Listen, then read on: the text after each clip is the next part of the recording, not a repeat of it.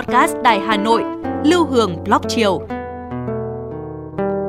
Phát hành mỗi ngày lúc 18 giờ 15 phút trên 5 nền tảng app Hà Nội On, web Hà Nội Online.vn, Apple Podcast, Spotify, Google Podcast. Mời quý vị và các bạn đón nghe.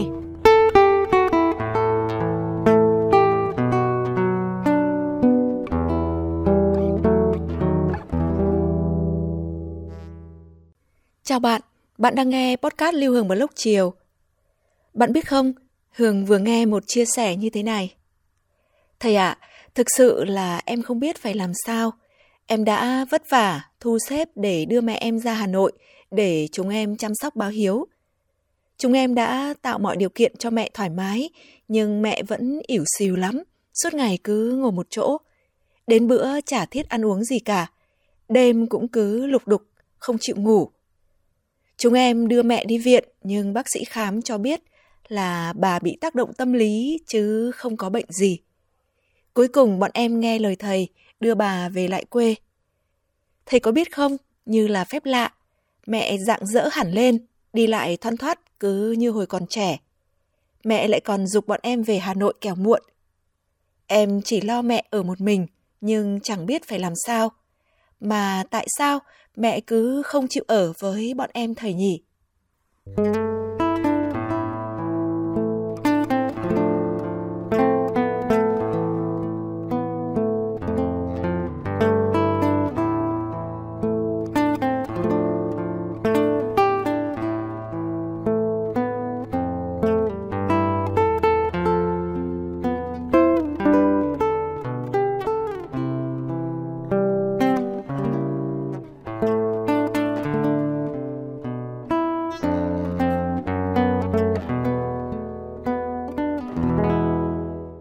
Bạn thân mến, đó là chia sẻ của một cựu sinh viên với người thầy của mình. Và tôi cũng đã từng nhiều lần hỏi mình câu đó. Lần ấy chúng tôi quyết định đón mẹ xuống để ở cùng, bởi mẹ đã già và chồng tôi là con trưởng. Các chị đều không ở gần. Lúc đầu mẹ rất vui vì được xuống thủ đô cùng với con cháu. Bà có cơ hội để chăm chút cho các con các cháu từng bữa ăn. Sợ mẹ buồn, chúng tôi còn chuẩn bị cho bà cả quán hàng nhỏ, cốt là để mẹ có chỗ giao lưu bạn bè hàng xóm mỗi khi con cháu bận đi học đi làm. Nhưng rồi cũng chỉ được 3 tháng, những tranh vênh trong nếp sinh hoạt của người già khi ở chung với người trẻ bắt đầu bộc lộ và mẹ bắt đầu nhớ quê. Cuối cùng, ở với các con chưa được nửa năm thì mẹ quyết định về quê bởi không quen với nếp sống của người thành phố. Tôi và chồng cứ lo, nỗi lo mẹ về quê già yếu không có người chăm sóc và lỡ có bể nào.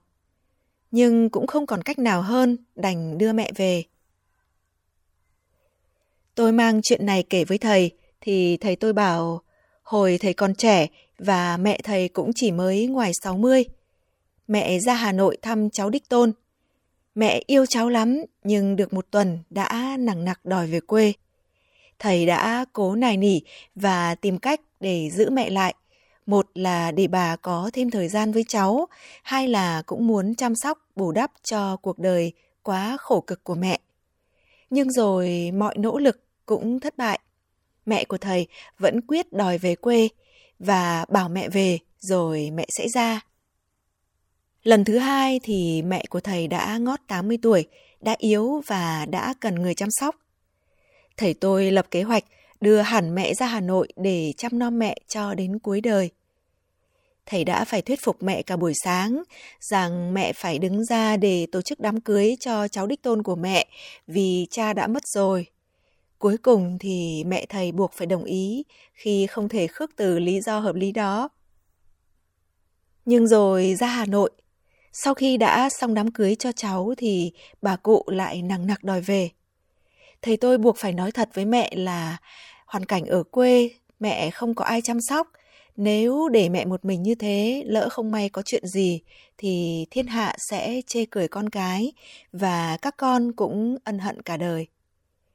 Mẹ thầy nghe rồi im lặng. Từ đó, bà cụ không đòi về quê nữa, nhưng mà tính tình thì thay đổi hẳn. Thầy kể là mẹ hầu như không nói gì, ăn uống thì uể oải và nằm suốt ngày. Có lần đi làm về không thấy mẹ đâu, thầy tôi hốt hoảng đi tìm thì thấy mẹ đang đứng ở phòng thờ trên tầng, mắt đăm đăm nhìn ảnh của cha thầy trên ban thờ. Khi thấy thầy lên thì mẹ giả vờ nhìn đi chỗ khác. Vợ chồng thầy suy nghĩ mãi và cuối cùng đành bỏ dở kế hoạch. Rồi một ngày, thầy nói với mẹ là tối nay sẽ đưa mẹ về quê. Thầy bảo sau khi nghe thầy nói thế, bà cụ vui hẳn lên, không còn đăm chiêu ủ rột như những ngày qua. Bà dục các con sắp đồ, ăn cơm để còn chóng về quê.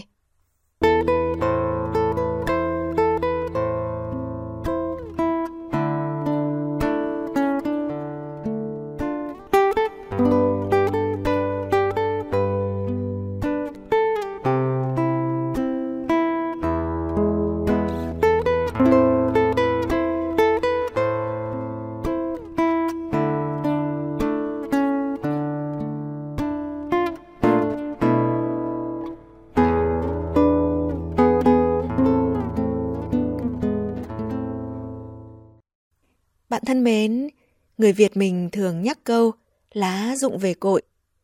Cũng thường dẫn câu cóc chết ba năm quay đầu về núi. Sau những chuyện đã nghe và trải nghiệm, Hương thấy một thực tế rằng người Việt dù đi đâu cũng chỉ muốn trở về quê hương, nhất là khi đã có tuổi. Đến lúc nằm xuống vẫn khắc khoải nỗi quê, mong được trở về lòng đất quê. Dường như trên quê hương – ta mới là ta. Cũng có lẽ chính vì thế mà tôi thường hay nghĩ tới câu thơ của nhà thơ Chế Lan Viên viết về tâm trạng của Bác Hồ khi người rời xa Tổ quốc. Đêm xa nước đầu tiên ai nỡ ngủ, sóng vỗ dưới thân tàu, đâu phải sóng quê hương. Thầy tôi bảo đời thầy có nhiều cái tiếc nuối, nhưng thầy luôn bằng lòng về việc đã không ép mẹ mình phải xa quê. Thầy đã tìm cách để cha thầy trước đây và mẹ thầy sau này được sống và được ra đi trong căn nhà của mình, ngay tại mảnh đất của cha ông mình. Nghe câu chuyện của thầy, rồi nghĩ tới câu chuyện của mình, có lẽ tôi đã đúng khi để mẹ trở về.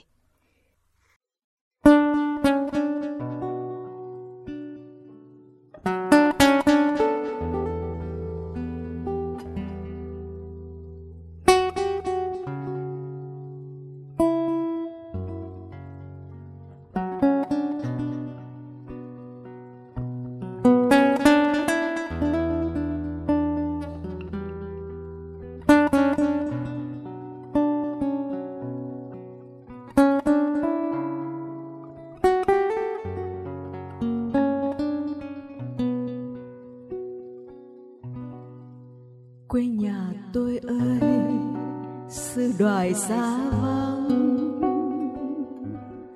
khói chiều mênh mông, sông đà buông nắng. Nhớ thương làng quê, lũy tre bờ đê. Ước mơ trở về, nghe mẹ hiền ru, bên thềm đá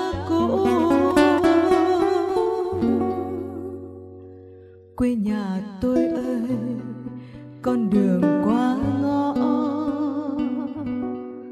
Bóng mẹ liêu xiêu trong chiều buông gió.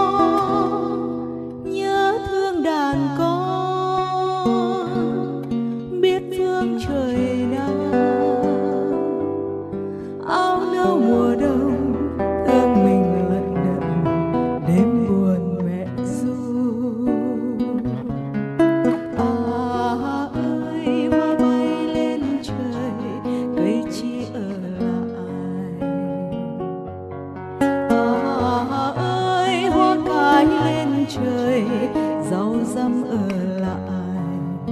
Chiều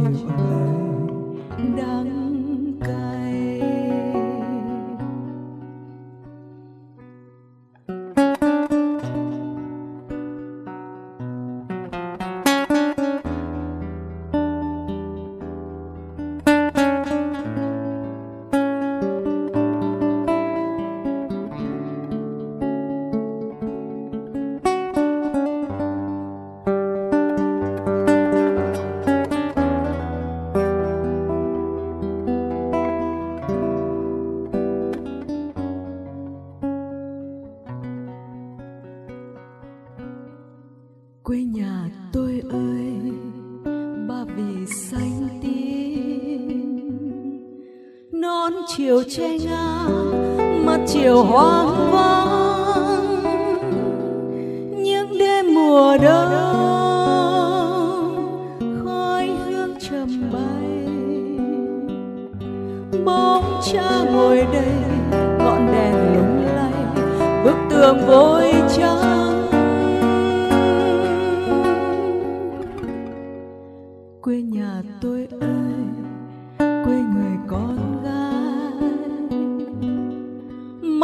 Buồn ra nâu dẫu tình yêu.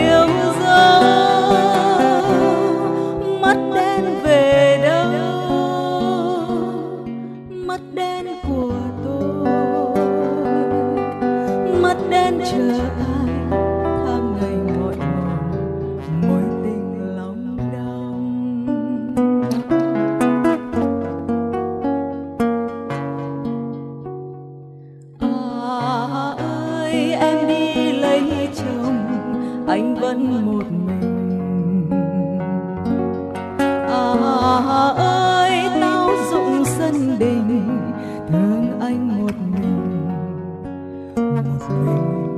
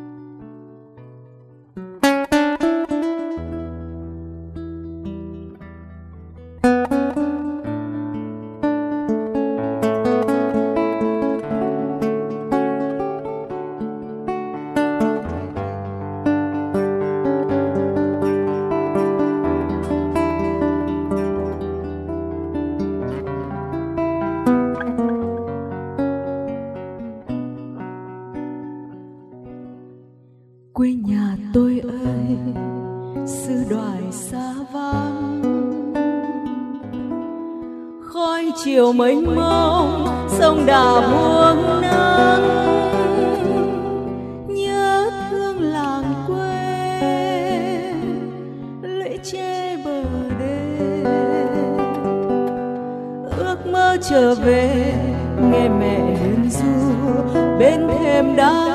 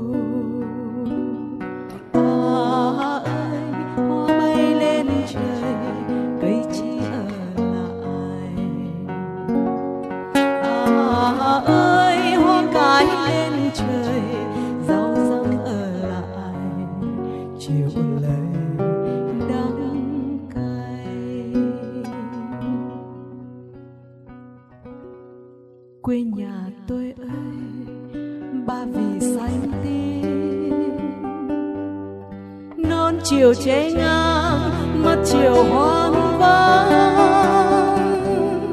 Những đêm mùa đông, khói hương trầm bay. Bóng cha ngồi đây, ngọn đèn lung lay, bức tường vôi trắng.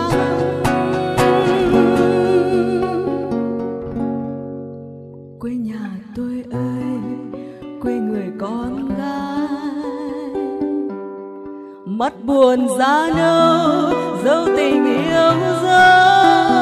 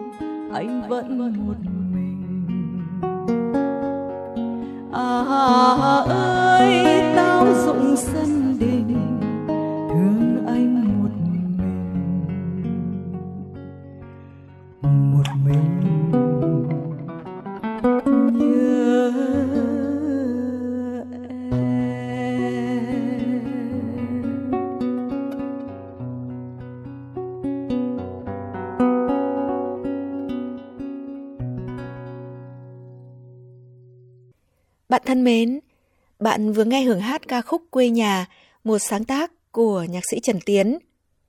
Cảm ơn nghệ sĩ Lê Việt Cường đã đệm đàn cho Hường. Cảm ơn bạn đã lắng nghe. Chúc bạn có một buổi tối ấm áp và một giấc ngủ ngon. Còn bây giờ xin chào tạm biệt và hẹn gặp lại.